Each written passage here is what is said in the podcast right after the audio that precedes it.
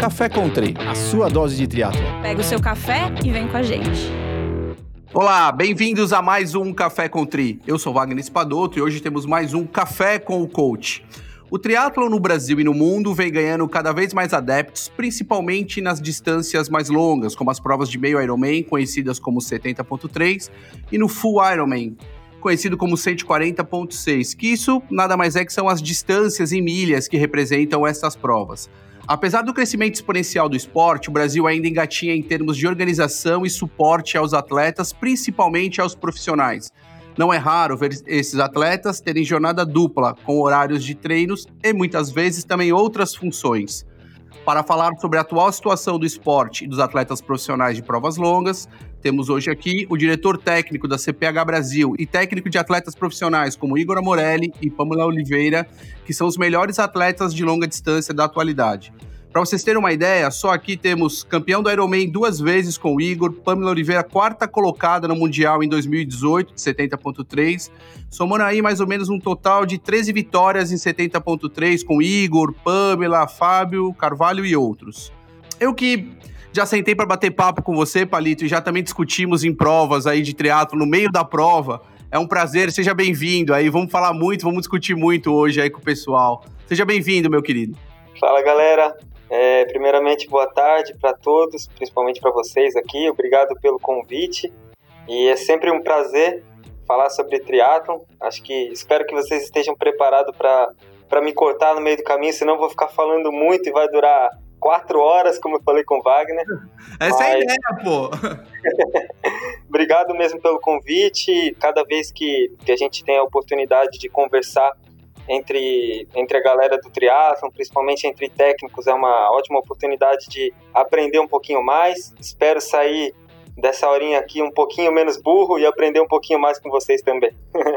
Ô Palito, bem-vindo! Aqui é a né? Só para deixar claro. é, conta um pouquinho da sua história pra gente, como você iniciou no, no triatlon. Eu que sou mais novata, assim, no esporte, gostaria de saber. Então, eu comecei no biatlon, na verdade. Sou de Santos, né? Na verdade, eu não imaginava conhecer o triatlon, assim. Nem sabia o que era triatlon.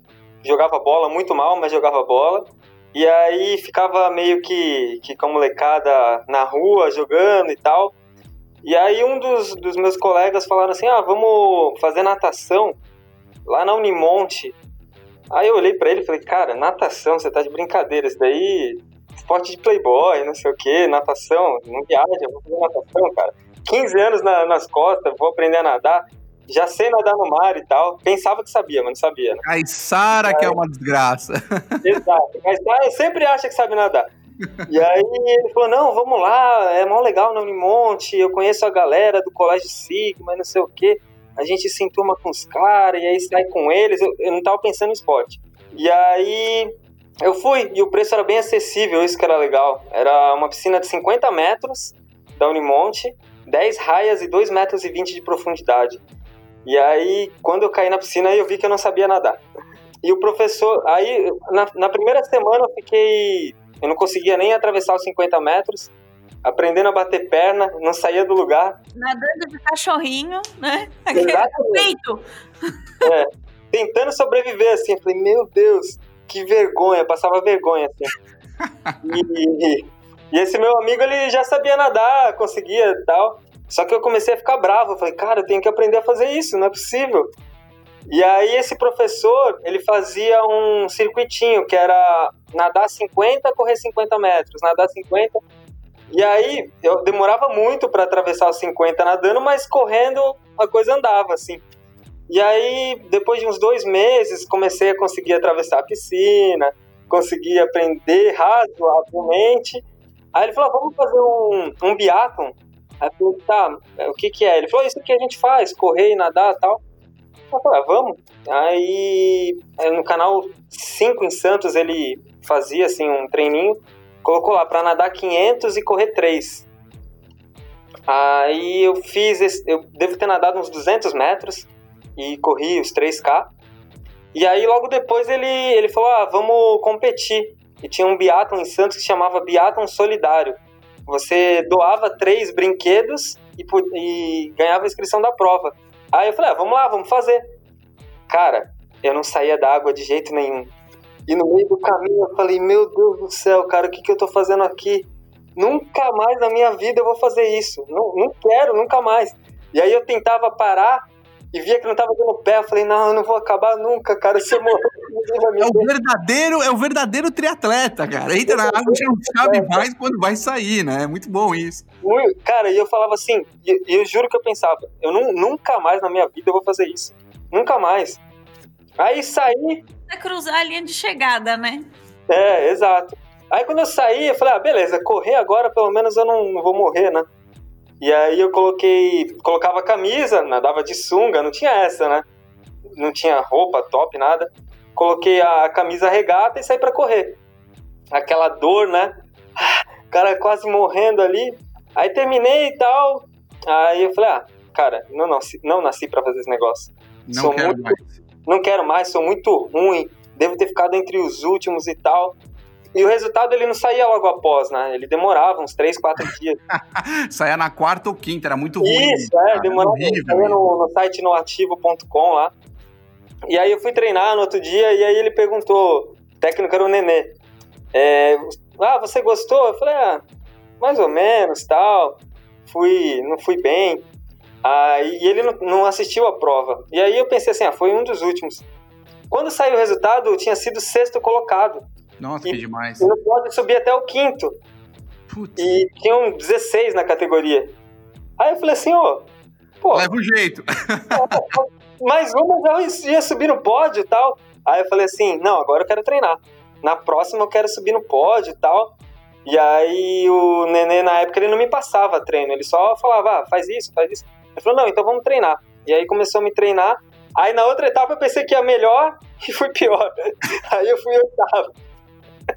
Aí nunca mais. Aí continuei, fui, fui treinando, e aí na Unimonte ali, que era um celeiro de atletas, né? Então. É, ali era pra mesmo.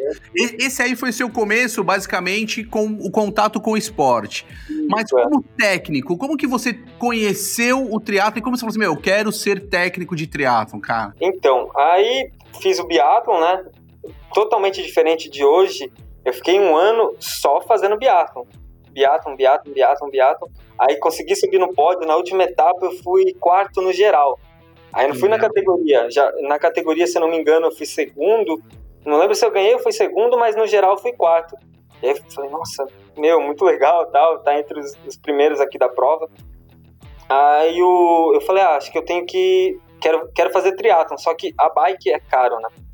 Eu falei, meu, como que eu vou comprar uma bike dessa? Na época, é, todo mundo andava de bike road, né? Então, nem, quase ninguém andava de TT. Aí eu comecei a procurar, lembro que tinha bike usada, R$ 1.500, 1.600 reais. Falei, isso era muito caro, isso era isso muito era caro. Muito isso caro. Era muito caro. Se falar hoje 1.500, o cara vai falar é um, um, pneu tubular hoje, né? é, 1.500 não compra nem o pedal. É, exato. nem o potencímetro você compra, mas era muito caro. E eu falei, meu, como que eu vou fazer isso? E, e aí eu falei pro meu pai assim, poxa, eu quero. Eu tava com acho que quase 16 já. E eu falei, poxa, eu queria fazer triatlon e tal. Aí meu pai falou, ah, faz.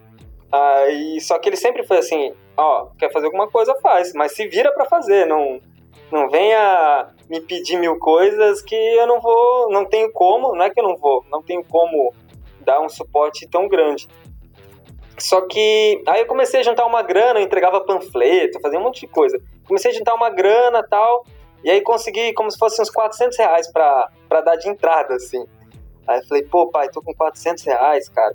É, me ajuda a comprar uma bike tal, pra fazer triatlon. Aí meu pai falou, cara, você vai comprar uma bicicleta de 1.500 reais e tal, pra fazer isso daí, daqui a pouco tu para. Eu falei, não, não vou parar. Aí, olha que legal. Aí na época eu falei assim, ô pai, é, eu vou conseguir a bolsa da faculdade se eu fazer triatlo. Cara, não tinha certeza nenhuma de que isso ia acontecer. Mas eu disse isso pra ele. Falei, não, eu vou ter, forma de, de enganar o velho, né? Não tem é, jeito.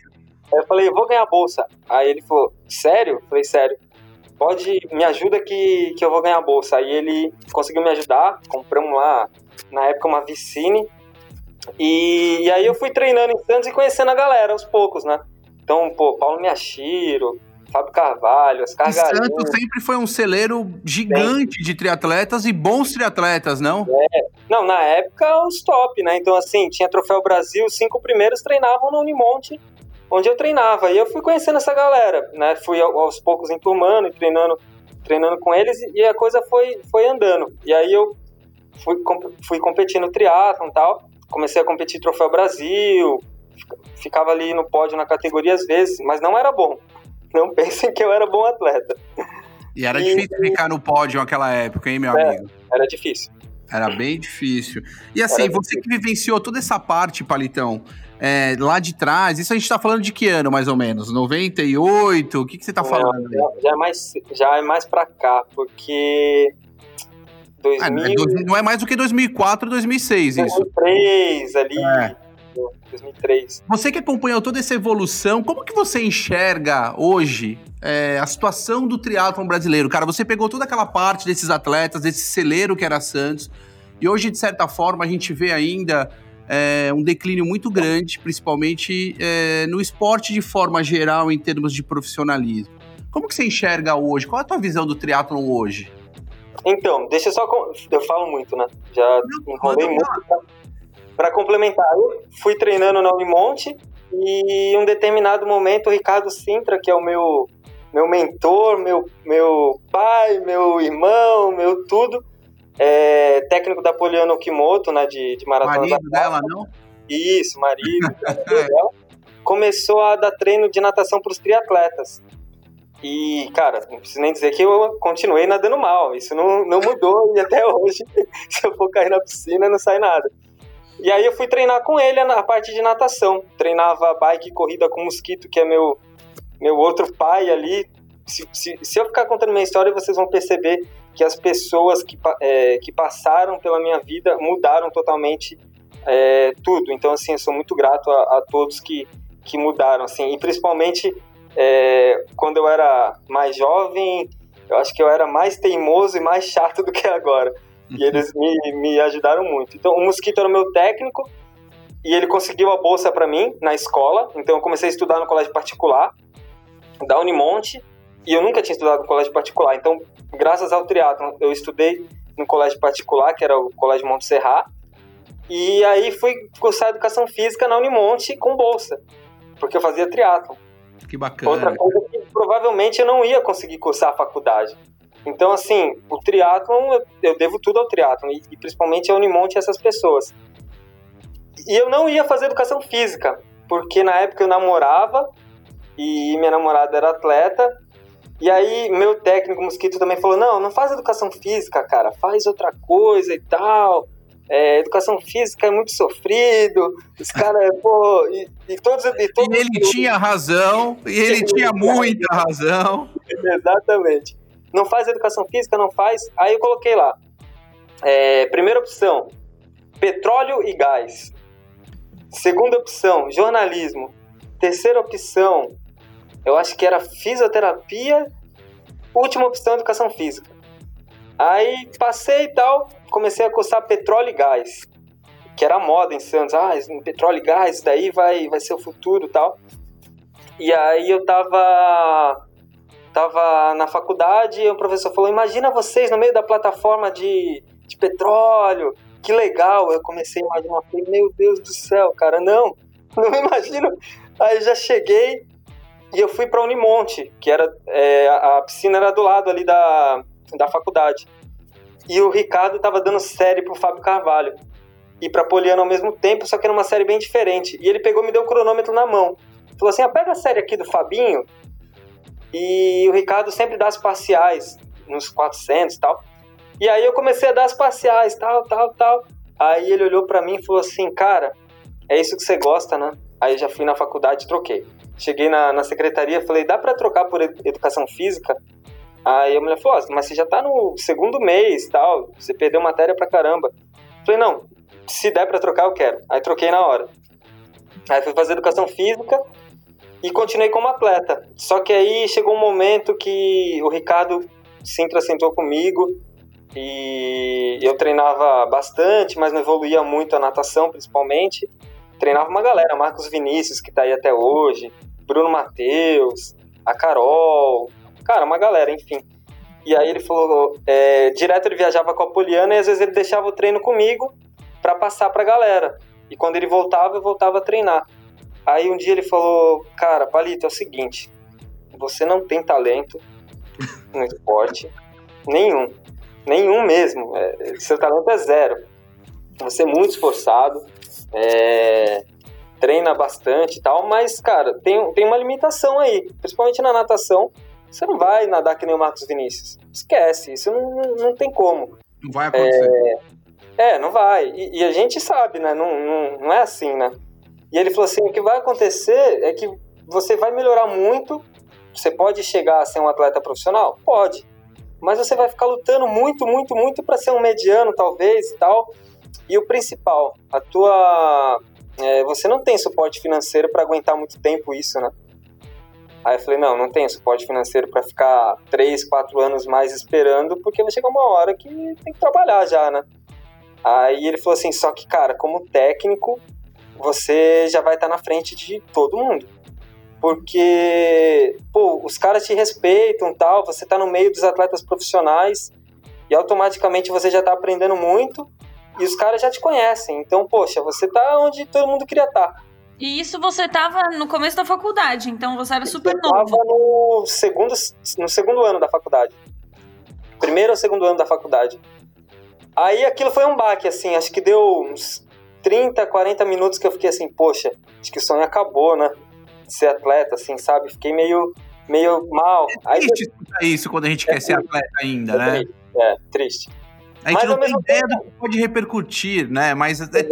triste. Poxa, não dá para você ser o que você quer ser é, no esporte, né? É triste, é triste, mas é bom ouvir também, né? Porque também senão você fica perdendo tempo numa coisa que não vai te levar a lugar nenhum também, né? Às vezes a verdade é, é de, ouvir, mas ela te, te traz, abre outras portas, né? Exato. É a grande diferença que a gente sempre fala entre o técnico e o professor. O técnico, em determinado momento, tem que falar pro atleta, ó, aqui dificilmente vamos passar. Você não pode gerar também uma frustração incrível, né? É, cl é claro, não pode nunca limitar o atleta, mas muitas vezes tem que ser realista, né? Tem jeito. E, na, e aí naquele momento, assim, virou a chave também, porque eu falei, tá, é, ok, eu tenho, eu tenho que tomar uma decisão. Eu posso, eu posso continuar. E, e não é que eu não acreditava no meu potencial, que eu falava assim, não, eu não vou chegar. É que eu pensei, tá, o que eu quero? Viver do esporte. Que eu quero viver do esporte quero ser o melhor possível, quero, quero ser campeão. E aí eu falei, poxa, é, olhava o Sintra como técnico, admirava muito e falava assim, é, cara, é legal também, ele, ele faz parte da vitória. Aí eu falei, não, então eu vou ser isso. E aí no outro dia eu já não cheguei para nadar. Já falei, Sintra, tá, vou ficar do teu lado aqui e agora não vou treinar mais, tal, vou, vou ser técnico. Aí virou aí, a chave, né?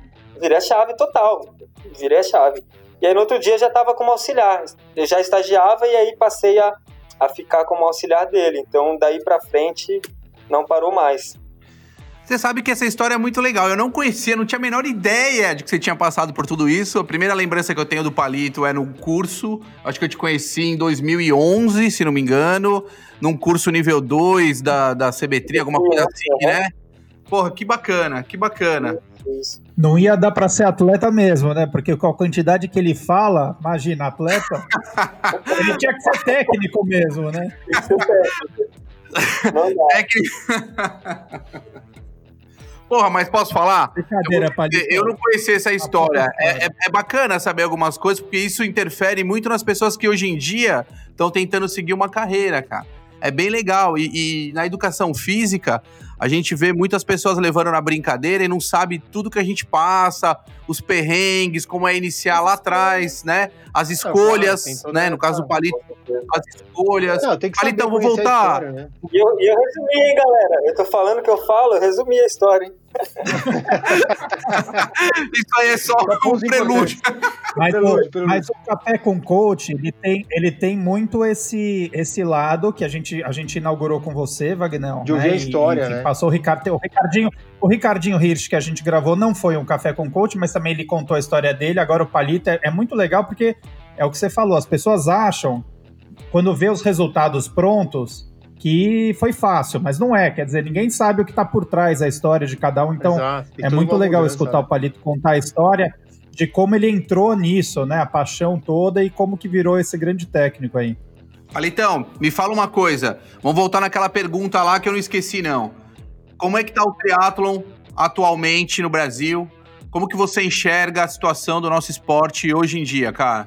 Então, é, apesar de não ser tão antigo no triatlon, acho que 18 anos talvez, nem, nem, nem faço conta, é, eu acho que são, dá para dividir em várias, é, várias camadas, né? O esporte amador barra Ironman, acho que é uma, é uma parte grande, como se fosse é um mercado. A parte de alto rendimento, principalmente, vou falar de classificação olímpica, é outra parte, outro bolo. A parte alto rendimento, longa distância, que é outro bolo. A parte formação, então, assim, são, são várias camadas.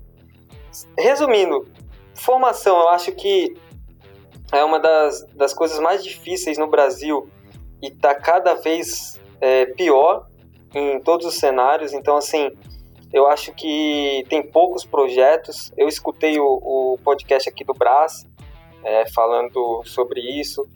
Então, assim, eu acho que tem poucos ainda, poucos projetos e principalmente hoje em dia a evolução, essa parte tecnológica também está tirando um pouco a galera do esporte. Então, a gente não tem espaço no Brasil para conseguir levar várias crianças para fazerem triatlo e principalmente não tem prova também. Então a gente, ah, vamos falar de formação. Poxa, mas eu vou fazer um projeto, vou colocar. Uma vez a gente até discutiu isso, né, Wagner, na, numa mesa com, com os técnicos. Poxa, vamos fazer um. Tem que ter, tem que ter. falei, mas quando tu chega ali com 17, 18, 19 anos, que eu vou oferecer pro cara? Ah, vou falar pro, pro garoto, ó, pô, você é um bom atleta, tem nível, só que não tem prova profissional para você ganhar grana. O cara vai fazer o quê? Ele vai viver ah, vou viver o sonho olímpico. É para pouquíssimos mesmo.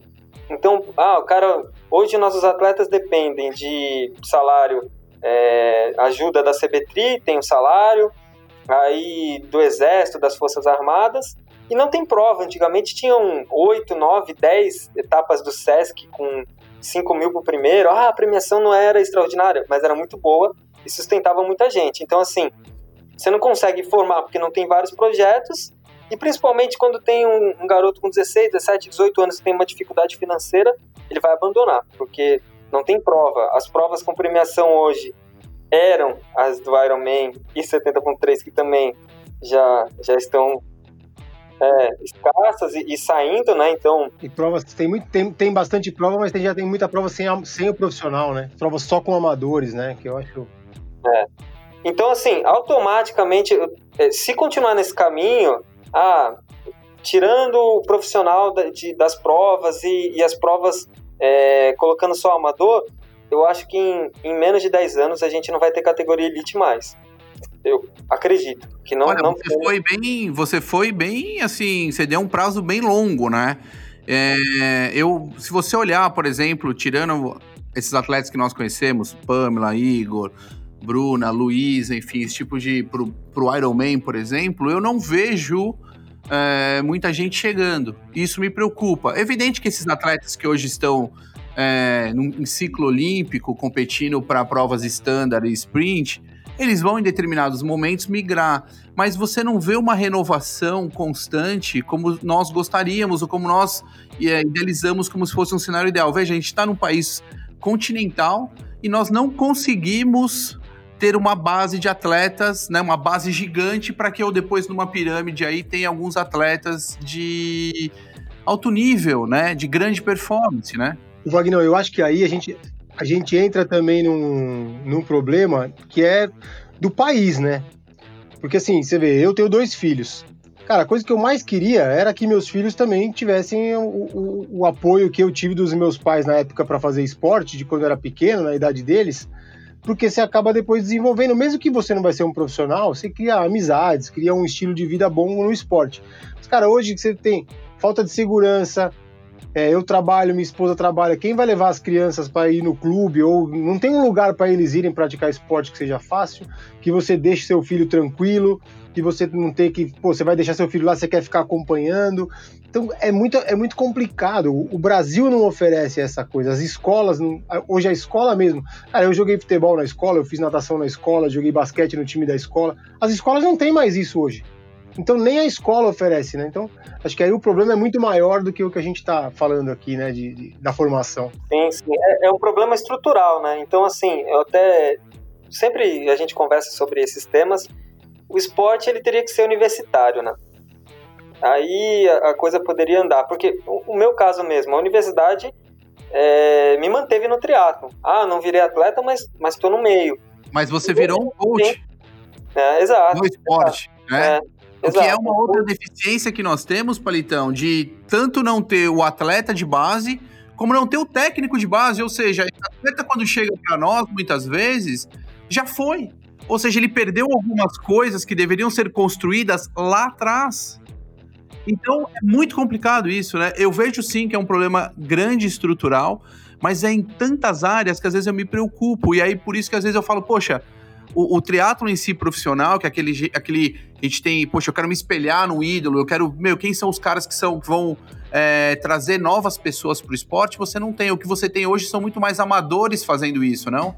É, essa é a parte do que eu até estava falando no, no começo. Se for colocar como mercado, o triatlon de longa tá ok, né? Ele vai bem. Só que não dá para pensar como mercado, ah, estamos bem, porque daqui a alguns anos isso vai cair também. É fato. Então, se continuar essa evolução, é, que não é evolução, na verdade, né? É, o número de, de amadores crescendo, as provas sem atleta profissional, sem ídolo nenhum, sem nenhum legado, daqui a pouco isso vai cair e, e, todo mundo vai sofrer. As assessorias vão sofrer, os organizadores vão sofrer, os técnicos vão sofrer. Então, como, como o Wagner disse, muitas vezes o, o cara chega para treinar hoje e nós estamos no modelo de assessoria esportiva. E assessoria esportiva não forma atleta. Não tem como treinar atleta em assessoria esportiva. É, é, vou treinar um, um menino de 12, 13 anos no formato de assessoria? Não dá. Isso é, isso é até um crime, né? Pô, vai pegar um talento na mão ali e vou passar uma planilha para ele. O cara está sendo formado como atleta, formação, tudo aquilo ali. Então, eu tô fazendo um curso de, de corrida e um professor, o Edberto, ele deu um exemplo bom. Ele falou, poxa, é, vamos, vamos pensar como escola, o cara ensino fundamental, ensino médio, aí faculdade, pós-graduação. Ele falou, imagina o cara vai fazer a faculdade sem passar pelo processo, vai faltar alguma coisa. E na formação do atleta é isso vai faltar. Vai chegar lá em cima, poxa, ah, o nosso atleta não tem uma técnica de natação, ah, tá faltando velocidade, tá faltando isso. É a base, né? Que a gente não consegue, que a gente não consegue fazer bem feito no Brasil. Imagina se existisse o projeto do SESI. Realmente é uma tendência que a gente vê de cada vez mais as pessoas se espelham nos amadores, porque a gente está perdendo esses esses ídolos, assim, do, do esporte, né? Por exemplo, o Betão, quem que eram seus ídolos do, do triatlon? Eu sempre falei isso, quando, a gente, quando eu comecei, o, a coisa mais legal do, do triatlo era poder ir na USP aqui e pedalar com os profissionais que treinavam aqui na época, né? Que era o Mansur, que era o Pedro Lupo, que eles treinavam aqui em São Paulo, né? E quando eu ia para Santos competir, pô, acabar a prova e ficar na transição ali, conversar com os caras, Naquela época a gente não tirava foto, porque não, não dava para levar a máquina, né? A máquina era grande, né? Então não dava para. Tirava foto, sim. Eu tinha, eu levava a minha Kodakzinha. Alguém tinha que levar a foto, tirava, né? Pô, como não, Beto? Depois tirar a foto, né? Eu não Mas ia nem competir, tinha... eu ia terminar a prova e ficar no é. alambrado esperando os, os prós competirem, cara. Mas era isso, a gente, a gente gostava disso, né? Esse contato. E, e sempre foram esses, era, era o Galindes, era o, o, o Paulo Miyashiro, o, o, o Fábio Carvalho, esses, essas, esses caras que estavam na época já, né? Que, que a gente, pô, eu treinava com o Guto Antunes na piscina. Fernanda, ó, Fernanda Keller, Fernanda Soldan, né? Carla Moreno. Tem Mariana. Maria, eram, esses, eram essas pessoas. E na verdade, os ídolos que a gente tem são sempre os profissionais, né, cara? Eu acho que sim. Amador é legal de ver o cara performar e tal, mas, cara, sei lá, eu, eu sou meio com. Aí a gente vai entrar no negócio de influenciador e blogueiros, que aí já, já é outro assunto que eu também não Vou deixar para outro, outro dia Deixa esse pra outro dia. Né? Deixa pra um podcast. Deixa pra outro dia. É outro podcast. E a gente tava falando, a gente tava falando do, do Brasil, só para do Brasil e exterior, o que, que você tem, que, que você me faz em relação às provas que você acompanha fora, assim, em relação à organização, premiação, o que, que tem de diferente nas provas lá fora das provas aqui para trazer os profissionais e manter os profissionais? Então, é, as provas de 70.3 e Ironman, é, elas têm um padrão mundial, algumas provas melhores, outras piores, mas o padrão de premiação, eles que definem, né? E eu acho que o problema da, da premiação do Ironman ele é mundial, ele não é só nosso, não. É, tanto é que tem esse, esse PTO agora, né, que, que eles estão criando, que eu, que eu acho que pode ser um suspiro para o triatlo mundial. Acredito muito que, que isso vai ajudar. E até o, um dos propósitos do, do, dessa PTO é que o atleta número 100 do mundo, ele ganha dinheiro. E aí você vai manter o cara. E, e isso eu conversei aqui com, com o Igor, com a Pamela até, que tem que acontecer muito isso no, no com o atleta profissional. Os que estão lá em primeiro, segundo, lutar pelo décimo, pelo décimo quinto, porque é importante que tenha um número grande de atletas, né? Agora, falando no contexto geral, assim, eu não tive a oportunidade de ver tantas provas fora, né? Eu vi algumas, só que a gente acompanha, né? Então, assim, se for pensar em prova rápida, pô, tem muita prova. Né? O circuito da ITU ele é todo europeu praticamente. Então a gente até comenta. Ó, Aí eu acho que a, compara a comparação fica extremamente é injusta, Palito. É. O, cara, o, o moleque com 15 anos na Europa, cara, ele vai competir várias provas de nível. Então ele vai chegar com 18, 19, ele não vai tremer. Ele vai falar assim, cara, esse cara aqui eu competi mil vezes. É só mais uma prova. E o cara pega um, um metrozinho, vai competir. Ah, pega um aviãozinho ali, vai competir. E aqui não, a gente tem que atravessar para chegar lá. Aí, pô, chega às vezes em cima da hora e tal. Hoje melhorou muito, mas tem toda essa dificuldade. Falando das provas de Ironman, olha como, como o nível da prova interfere é, no nível dos nossos atletas, né? o nível de, de provas fortes. Quando o Ironman começou a fazer Championship no Brasil, Cara, foi, foi nítido a evolução dos atletas brasileiros. Porque vinham os caras fortes, então, poxa, o Igor fez 7,59 e foi quarto. Cara, isso foi muito bom pra gente, porque a gente treinava aqui em casa, sabendo que tinha um start list top. Aquela prova foi a prova mais forte do ano, é, tirando Kona, né, em, em número de atletas que foram top 10 do mundo naquele ano. E a gente treinou em casa e competiu numa prova para 7,59.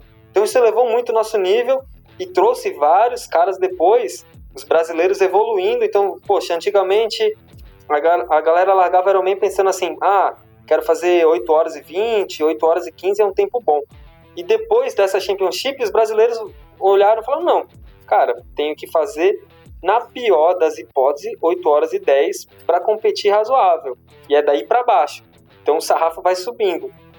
E quando tinha o meio Ironman, começou a vir o Tindon, começou a vir os caras todos, os brasileiros evoluíram muito, muito mesmo. E agora as provas diminuíram o nível, né? Então, assim, automaticamente os brasileiros vão cair um pouquinho no nível se não forem competir fora. Então, essa diferença é muito grande e para o atleta que não tem patrocínio, ele acaba perdendo esse ritmo, né? Muito bem. Posso, posso fazer uma pergunta aqui? É, Gordinho. Vamos lá.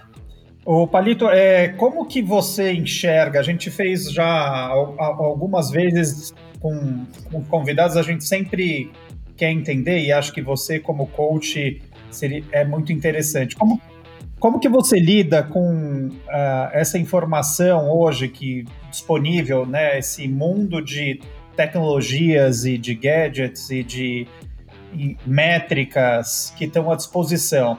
Você acha que isso mudou? Com certeza mudou muito desde que você começou, apesar de você falar que não faz muito tempo, mas deve ter transformado a tua vida como, como professor, como coach, como atleta.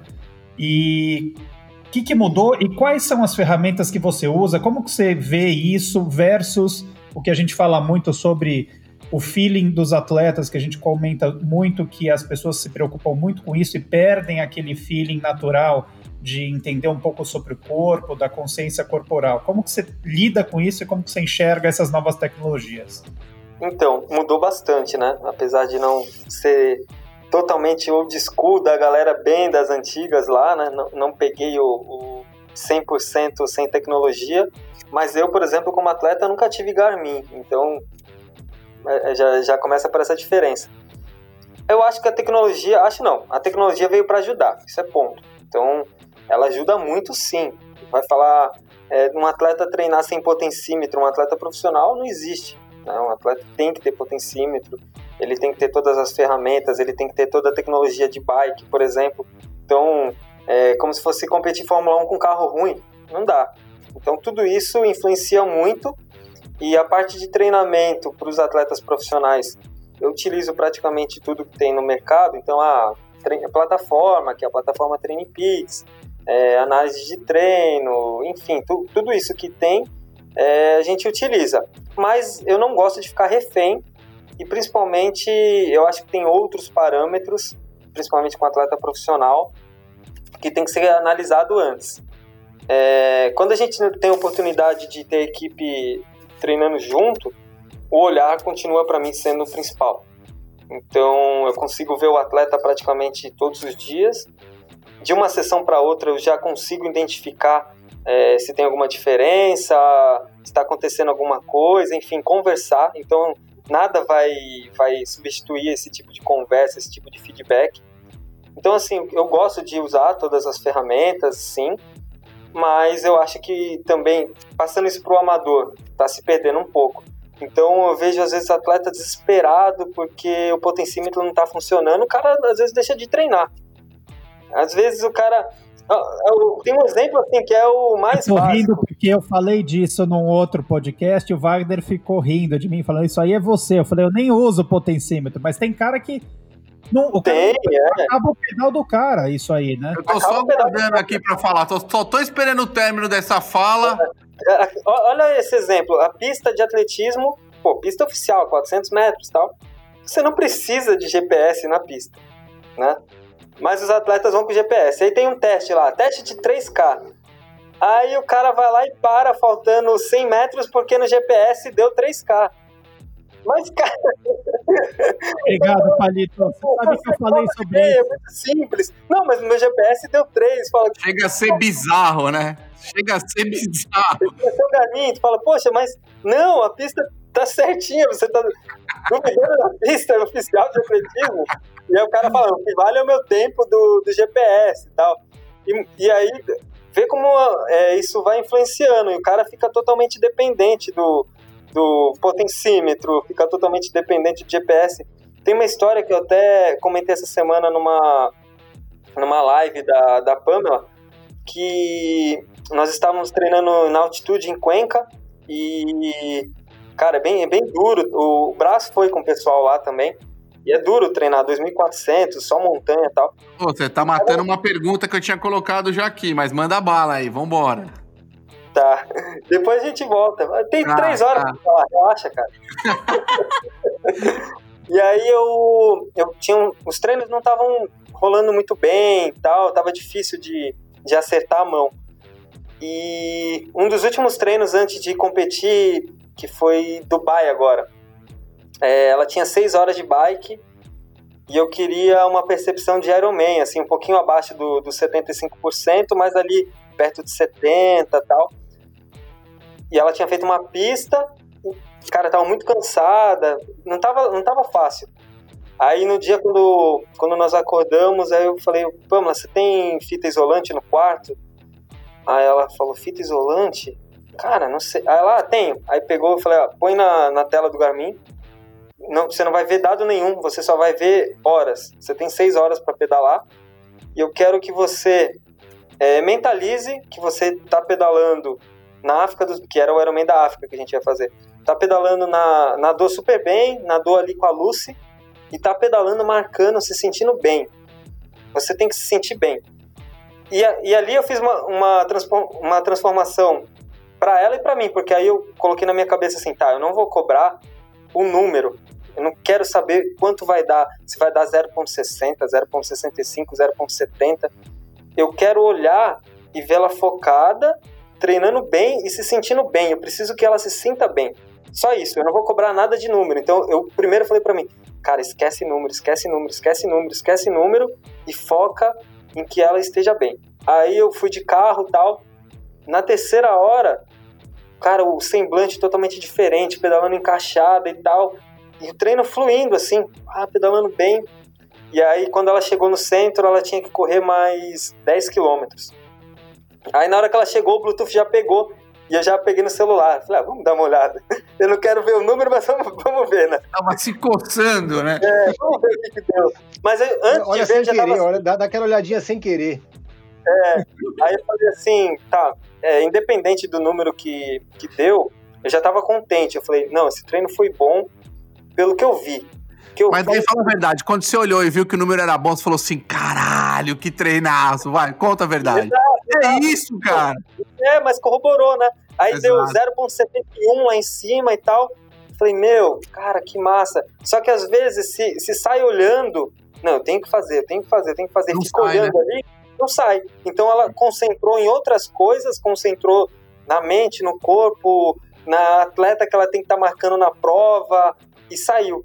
E, e o recado para atleta amador muitas vezes é essa: calma, pensa em outras coisas, porque na prova você não pode ficar 100% olhando um númerozinho ali o tempo Exato. todo. Vou olhar esse número, vou olhar esse número, é isso que eu tenho que fazer.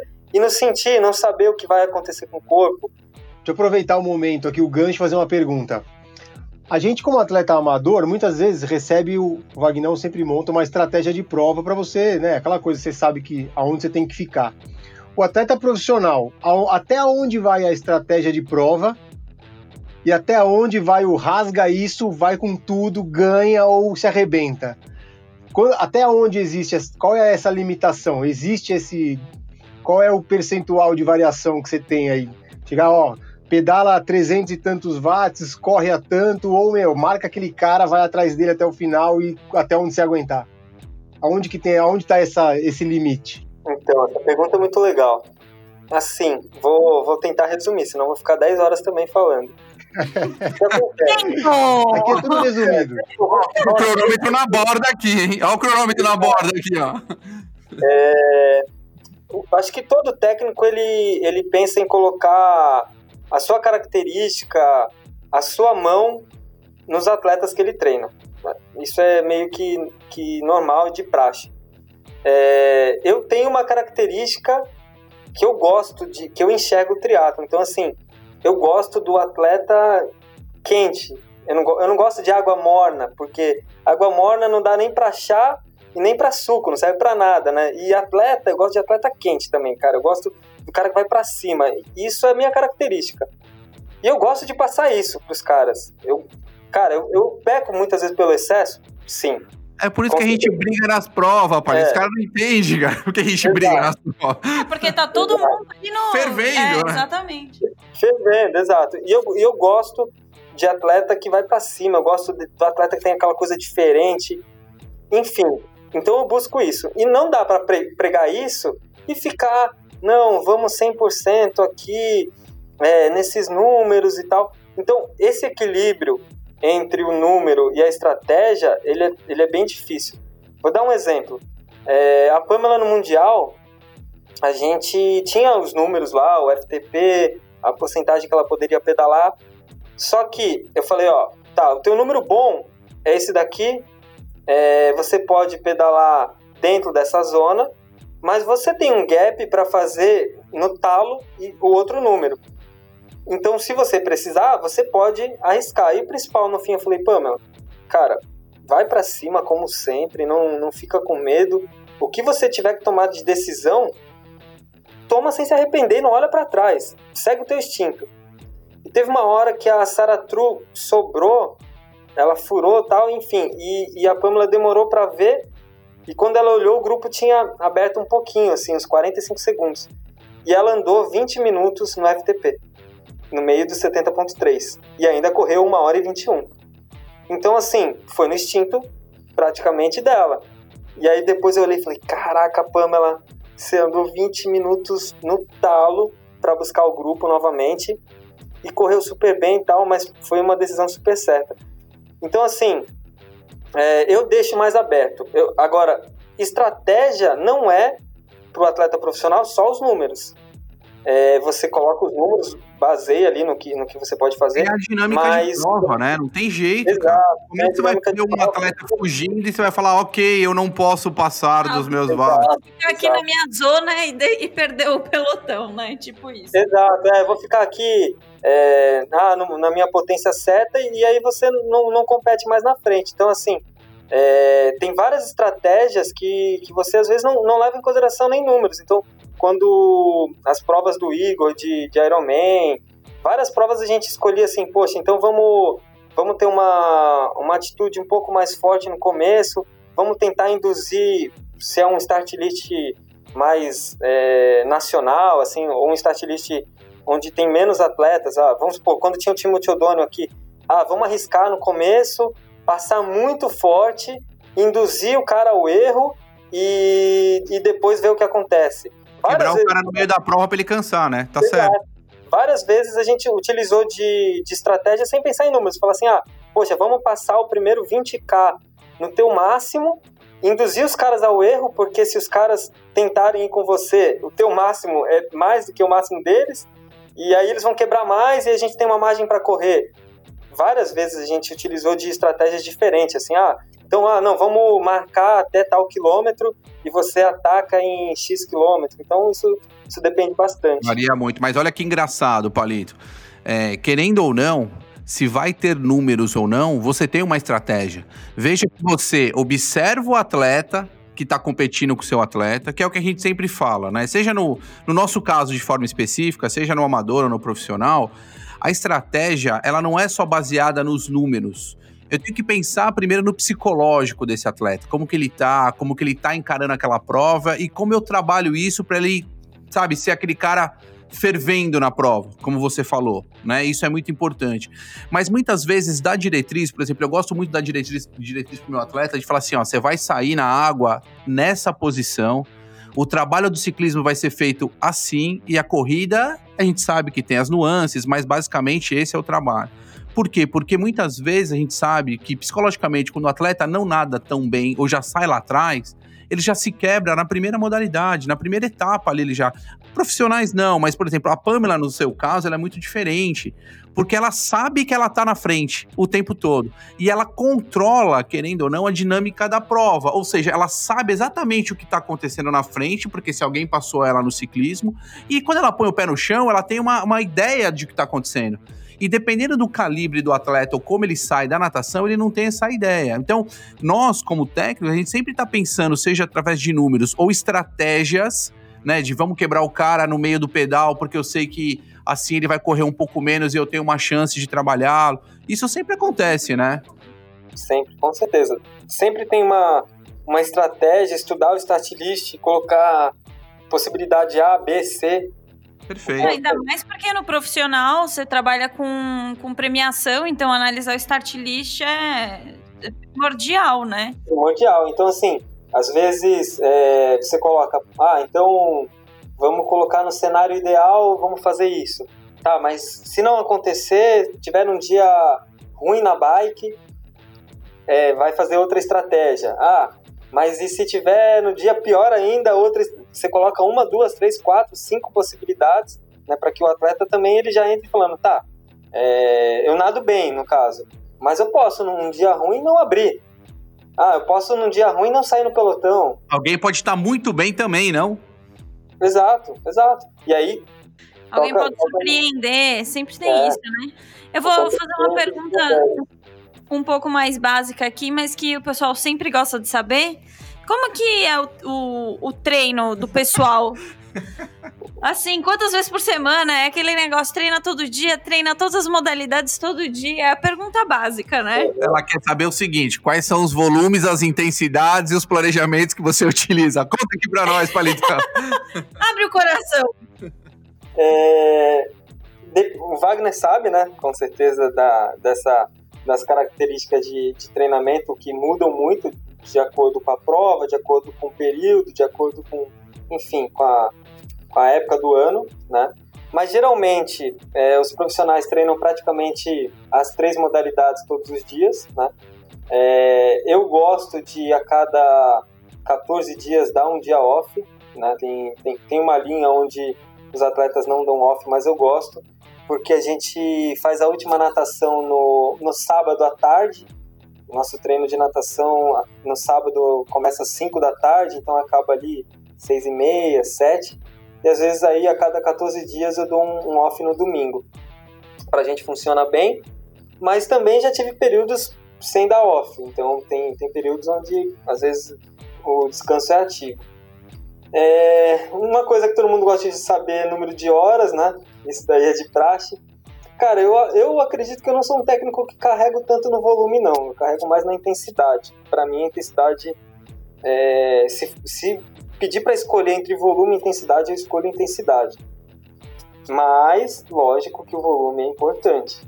É, quando, várias vezes quando eu falo, não, a intensidade é mais importante, aí falam, poxa, mas o volume não é. É, e, depende muito do atleta, né? Do que e você, usa esse critério de mais é, intensidade e um pouco menos de volume na relação uhum. para amador também?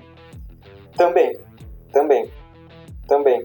É, eu gosto, lógico que sempre tem aquela avaliação, né, do atleta que você tá, tá na mão. Você não vai pegar um cara no primeiro ano e encher de intensidade, porque pô, não, não vai conseguir adaptar. Se você né? fizer isso, você sabe o que vai acontecer, onde ele vai parar, né? Aqui em São. Paulo, na minha porta, encher o meu saco. Né? É, exatamente.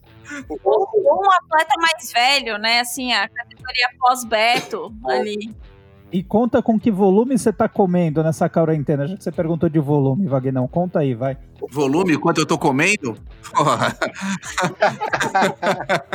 você não tá entendendo o que eu tô comendo, né? Pô, essa daí foi sacanagem, hein? Ah, ele ia fazer essa piada comigo, então eu já fiz antes, entendeu? É, ele tava só esperando. Palitão, fala, quantas horas mais ou menos esses caras treinam aí? Vamos falar pro Ironman. Pro Ironman nós treinamos 29 horas, pico. Porra, bastante, cara. É. é engraçado, né? Porque você pensa assim, né? 29 horas, poxa, não tenho tanto volume. Cara, é treino pra cacete. Mas, pra um profissional de nível, não. Né? É, Quando exato. você pega uma comparação... É isso. Tem, tem, tem gente treinando 35 horas, tem gente treinando 40 horas.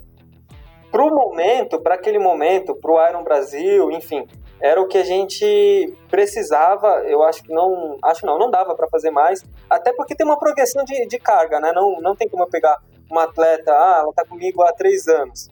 Pô, ela treinava X horas, eu vou carregar com 35? Não, não dá para fazer isso. Então você tem que progredir com, com o passar dos anos e principalmente o histórico do atleta, que precisa de intensidade. Ah, eu vou carregar no volume, mas esse volume vai ser positivo?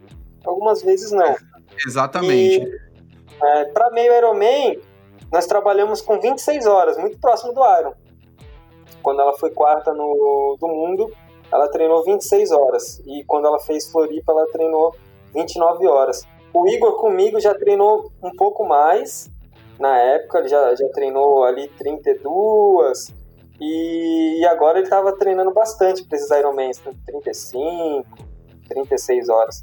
Entendi. Me fala uma coisa, e com esses volumes todos e nossos atletas aqui que temos disponíveis, né? É, você acha que a gente, a gente, ainda tem chance um dia de ter um grande resultado internacional? O que, que você acha? Então, eu acho que sim. Acho não, tenho certeza, na verdade, que dá para ter grandes resultados internacionais.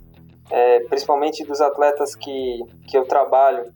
Eu acredito sim que dá para competir em nível mundial, é, conseguir grandes resultados, principalmente na longa distância.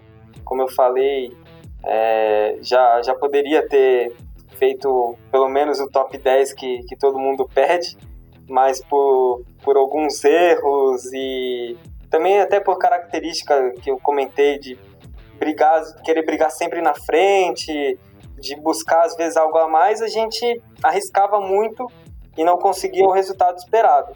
Mas como característica de prova, eu gosto muito disso e a gente vai, vai continuar arriscando.